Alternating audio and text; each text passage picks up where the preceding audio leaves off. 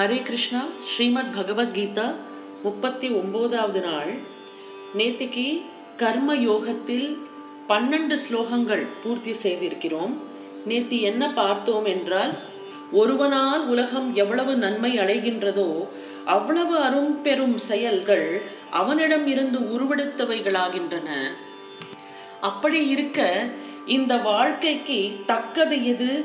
தகாதது எது என்பதை நாம் பதிமூன்றாவது ஸ்லோகத்தில் பார்ப்போம் यज्ञशिष्ट अशीनः सन्तः मुच्यन्ते सर्वकिल्बिषैः भुञ्जते तुम् अघं पापः ये पचन्ति आत्मकारणात् யாகத்தில் மிஞ்சியத்தை உண்ணும் நல்லோர் எல்லா பாப்பங்களிலிருந்தும் விடுபடுகின்றனர் ஆனால் தங்கள் பொருட்டே சமைக்கும் பாவிகள் பாப்பத்தை உண்கின்றனர் என்று பகவான் சொல்கிறார். இங்கே யாகம் என்று சொல்லும்போது எந்தவித ஒரு தன்னலம் இல்லாத செயல்தான் யாகம் என்ற டெஃபினேஷன் நம்ம பார்த்தோம். அதை ஞாபகம் வச்சுக்கணும்.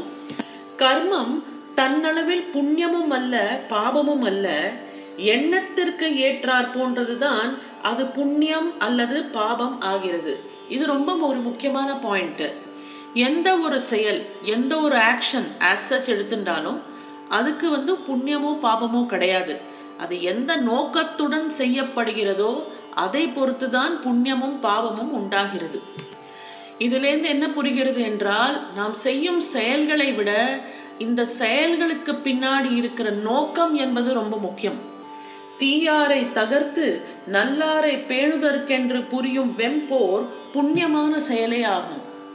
தனது தனி நலத்தை நாடி செய்யும் தேவாராதனை கூட பாவ செயலாகும். இந்த உலகத்தில் நடக்கிற பெரும்பாலான செயல்கள் எல்லாமே தனி நலத்தை சார்ந்து இருக்கிறதுனால தான் அது பாவ செயல்களாக மாறுகிறது. எந்த ஒரு நல்ல காரியம் பின்னாடியும் பார்த்தீங்கன்னா ஒரு செல்ஃபிஷ் மோட்டிவ் ஒரு ஹிடன் அஜெண்டா இதெல்லாம் தான் வந்து இந்த உலகத்தில் நம்மளுக்கு இந்த பாவ கர்மாவை சேர்த்துக்கும் ஒரு வழிகள் இதெல்லாம்.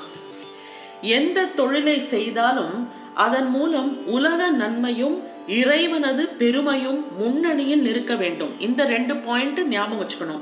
நம்ம எந்த காரியம் செஞ்சாலும் இதனால உலகத்துக்கு என்ன நன்மை? ரெண்டாவது இறைவனது பெருமை. இது ரெண்டு தான் முன்னணியில் மனதில் இருக்க வேண்டும். We have to keep it very simple வேற எந்த விதமான ஹிடன் அஜெண்டாஸும் வேண்டாம். இந்த உலகத்துக்கு ஏதாவது நன்மை இருக்கா? இதனால பகவானுக்கு பிரீத்தி ஆகுமா? ரைட்டு இந்த காரியத்தை செய்வோம். தனது தனிநலத்தை நாடி செய்யும் தேவ ஆராதனை கூட பாவ செயலாகும் என்று பகவான் சொல்கிறார். பகவானிடம் வேண்டிக் கொள்ளும் போது கூட எனக்கு இது வேணும் என் குடும்பம் நல்லா இருக்கணும் நான் நல்லா இருக்கணும் அப்படின்னு இல்லாம ஒரு பொது நலத்துக்காக வேண்டுதல் வேணும். அப்பதான் இந்த தேவ ஆராதனையும் ஒரு புண்ணிய செயலாகிறது. நம் வாழ்வில் தான் தனது இந்த ரெண்டு பார்ட்டும் எத்தனைக்கு எத்தனை பின்னாடி லாஸ்ட் ப்ரையாரிட்டியா போறதோ அவ்வளோக்கு அவ்வளோ அந்த செயலுங்கிறது புண்ணிய செயலாக மாறுகிறது. தான் தனதுங்கிற ஆப்ஷன் வந்து கடைசி ஆப்ஷனா இருக்கணும். நம்ம அன்னாடம் செய்யற நித்திய கர்மாக்கள்ல வந்து இது ஒரு உதாரணமாக சொல்கிறேன். சமைத்த உணவை மற்றவர்களுக்கு முதலில் வழங்கிய பின் மிஞ்சியதை உண்பவன் மேலோன். மற்றவர்களை பற்றிய எண்ணமே இல்லாது தனக்கென்று உணவை சமைப்பவன் அல்லது தேடிக்கொள்பவன் கர்ம பந்தத்தை பெருக்குகிறான். அந்த அளவில் அவன் பாவத்தை புசிப்பவன் ஆகிறான். இப்போ அன்னாடம் நம்ம சமைக்கிற உணவு என்பதை பகவானுக்கு நெய்வேத்தியம் செய்துவிட்டு நாம் சாப்பிடும்போது அந்த சாதம் என்பது பிரசாதம் ஆகிறது. இது நம்ம எல்லாருமே அன்னாடம் செய்யலாம்.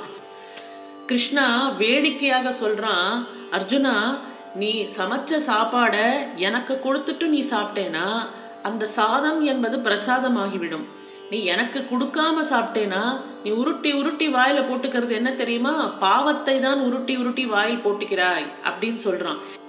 அதனால அன்றாட சமைக்கும் உணவை பகவான் முன்னாடி வச்சு அது மேல ஒரு துளசியை போட்டு ஒரு நெய்வேத்தியத்தை பண்ணிவிட்டு சாப்பிடும்போது பசித்த நேரத்தில் உணவும் கிடைக்கும் உணவு கிடைக்கும் இடத்தில் நமக்கு பசியும் இருக்கும் நன்றாக செரிக்கும்.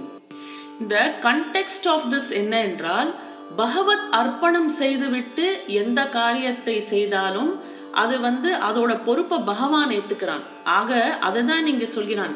எனக்கு நைவேத்தியம் பண்ணிவிட்டு சாப்பிடு அப்படின்னு சொல்லும்போது எனக்கு சாப்பாடு இல்லை அதனால நீ கொடுக்குற சாப்பாட்டில் தான் அவனுக்கு வயர் ரொம்பணுங்கிறது இல்லை எதையுமே எனக்கு அர்ப்பணிச்சு செய்யுங்கிற ஒரு ஆக்டுக்காக தான் எனக்கு நெய்வேத்தியம் பண்ணிவிட்டு நீ சாப்பிடு அப்படின்னு சொல்ற ஒரு கான்செப்ட் இதை விளக்க ஒரு குட்டி கதை தர்மராஜா செய்யும் யாகம் தான் உலகத்திலே ரொம்ப சிறந்தது அப்படின்னு நிறைய ரிஷிகள்லாம் சொல்லிட்டு இருந்தாங்க. ஸோ தர்மராஜா செய்த யாகத்தில் பார்க்கும்போது ஒரு கீரி பிள்ளை அங்கே இல்லை இல்லை நீங்கள் இந்த ரிஷிகள் சொல்றதெல்லாம் பொய் அப்படின்னு சொல்லிட்டு. அந்த கீரி பிள்ளை எப்படி இருந்ததுன்னா அதோட உடம்பு ஒரு பாதி தங்கமா இருந்தது. இன்னொரு பாதி இயற்கையா அப்படியே இருந்தது.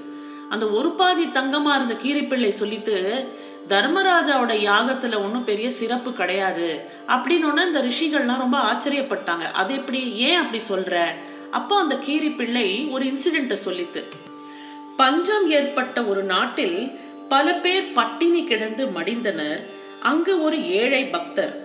அவரது மனைவி பிள்ளை மருமகள் ஆகிய நான்கு பேர் முறைவழுவாத வாழ்க்கை வாழ்ந்து வந்தனர். உணவு இல்லாது பட்டினி கிடப்பது அவர்களுக்கு சர்வ சாதாரணம் ஆனால் ஈஸ்வர உபாசனை என்ற அருள் விருந்து இரவும் பகலும் அவர்களுக்கு கிடைப்பதாயிற்று.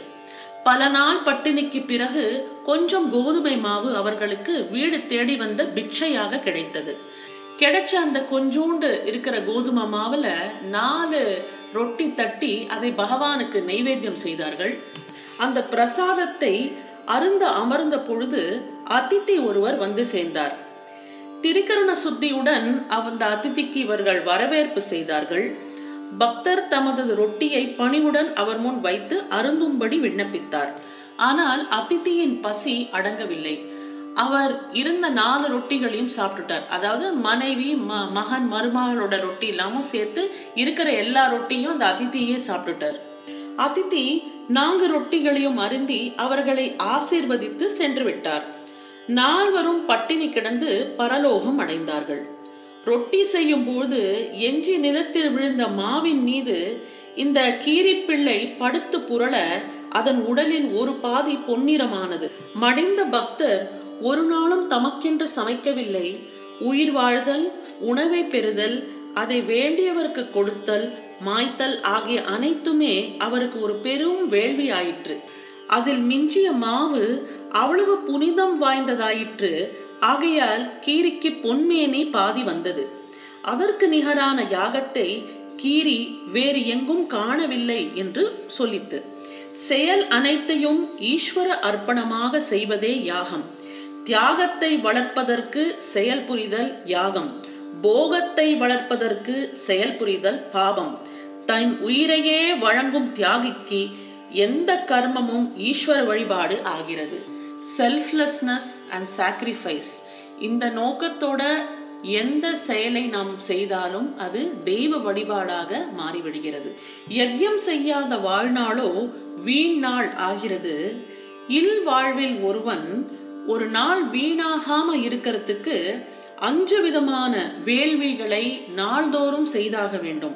தேர் ஆர் ஃபைவ் டைப்ஸ் ஒன்று தேவ யஜ்யம் இந்த தேவ யஜ்யம் என்றால் கடவுள் வழிபாடு இல்லாது ஒரு நாளும் கழியல் ஆகாது இஷ்ட தேவதையை முறைப்படி நாள்தோறும் வாழ்த்தி வணங்க வேண்டும். இதுதான் தேவ யஜ்யம் ரெண்டாவது ரிஷி யஜ்யம் உலக நன்மையின் பொருட்டு சான்றோர் சிறந்த சாஸ்திரங்களை இயற்றி வைத்திருக்கிறார்கள்.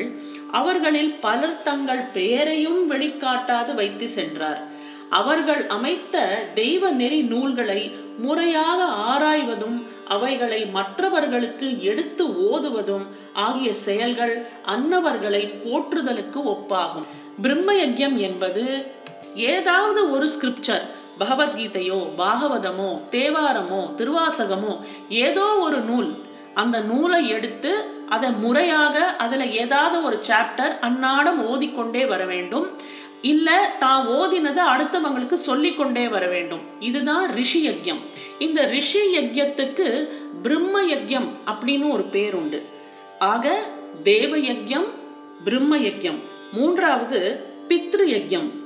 மனிதன் வாழ்ந்து வரும் உடல் வாழ்க்கையில் தன் முன்னோர்களுக்கு கடமைப்பட்டவன் ஆகிறான் அவர்கள் எந்த உலகில் எந்த நிலைமையில் இருந்தாலும் அவர்கள் நன்றாக இருக்க வேண்டும் இன்பத்தோடு இருக்க வேண்டும் என்று அவர்களை குறித்து நித்தமும் நல்லெண்ணம் எண்ண வேண்டும். இது வந்து உயிரோடு இருக்கும் பெற்றோர்களுக்கு நாள்தோறும் பணிவிடை செய்வதும் பித்ரு யஜ்யத்தின் பிரிவினை ஆகும் இதுதான் பித்ரு யஜ்யம் நான்காவது நரயஜ்யம் மக்களது பசியை போக்குதல் பிணியை நீக்குதல் வாழ்க்கையை பண்படுத்தல் கல்வியை பெருக்குதல் ஆகிய இவை யாவையுமே நரயஜ்யத்தில் அடங்குகின்றன. காலத்துக்கு ஏற்றாற் போன்று நரயஜ்யத்தை மாற்றிமைத்தல் வேண்டும். இப்போ நம்ம பண்ற அன்னாட வாழ்க்கை ஒரு ஒரு சர்வீஸ் இண்டஸ்ட்ரியில இப்போ நான் ஒரு சர்வீஸ் இண்டஸ்ட்ரியில இருக்கிறேன். அதில் வந்து நோயாளிகளுக்காக நாம் செய்யறது வந்து ஒரு விதமான நரயஜ்யம் என்று நான் புரிந்து கொள்கிறேன். நம்ம வாழ்க்கையில் ஈடுபடுற தொழில்கள் மோஸ்ட்லி அது வந்து நரயஜ்யத்தில் சேர்ந்தவைகளாக இருக்கும். ஒரு பேங்க்ல வேலை பார்க்கறதோ இல்லை ஒரு ஹோட்டலில் வேலை பார்க்கறதோ இது எல்லாமே வந்து anything that we are doing towards humanity to make the humanity better அது வந்து நரயஜ்யம் ஆகிறது ஐந்தாவது பூத யஜ்யம் ஆடு மாடு முதலிய ஜீவ ஜந்துக்கள் மக்களது வாழ்க்கைக்கு பல விதங்களில் பயன்பட்டு வருகின்றன. அந்த உயிர்களை மக்கள் நன்கு பேணி வருதல் பூத யஜ்யம் ஆகும். ஆக இந்த பஞ்ச யஜ்யம் தேவ யஜ்யம் பிரம்ம யஜ்யம் பித்ரு யஜ்யம் நர யஜ்யம் பூத யஜ்யம் இந்த பஞ்ச மகா யஜ்யத்தில் மனிதன் உறுதியாக ஈடுபட வேண்டும். வேள்வியாக அமைத்து வினைகளை வெவ்வேறு விதமாக விரித்து கொண்டு போவதுதான் வாழ்க்கைக்கு உற்ற துணை. அதனால் இயற்கையின் நடைமுறை என்னும் சக்கரத்தின் பிறவிருத்தியும் நன்கு நடைபெறுகிறது. அது இந்த பிறவிருத்தி என்றால் என்ன? அது எப்படி நடக்கிறது என்பதை நாம் நாளை பார்க்கலாம். பகவத்கீதையின் நாற்பதாவது நாள். நன்றி வணக்கம்.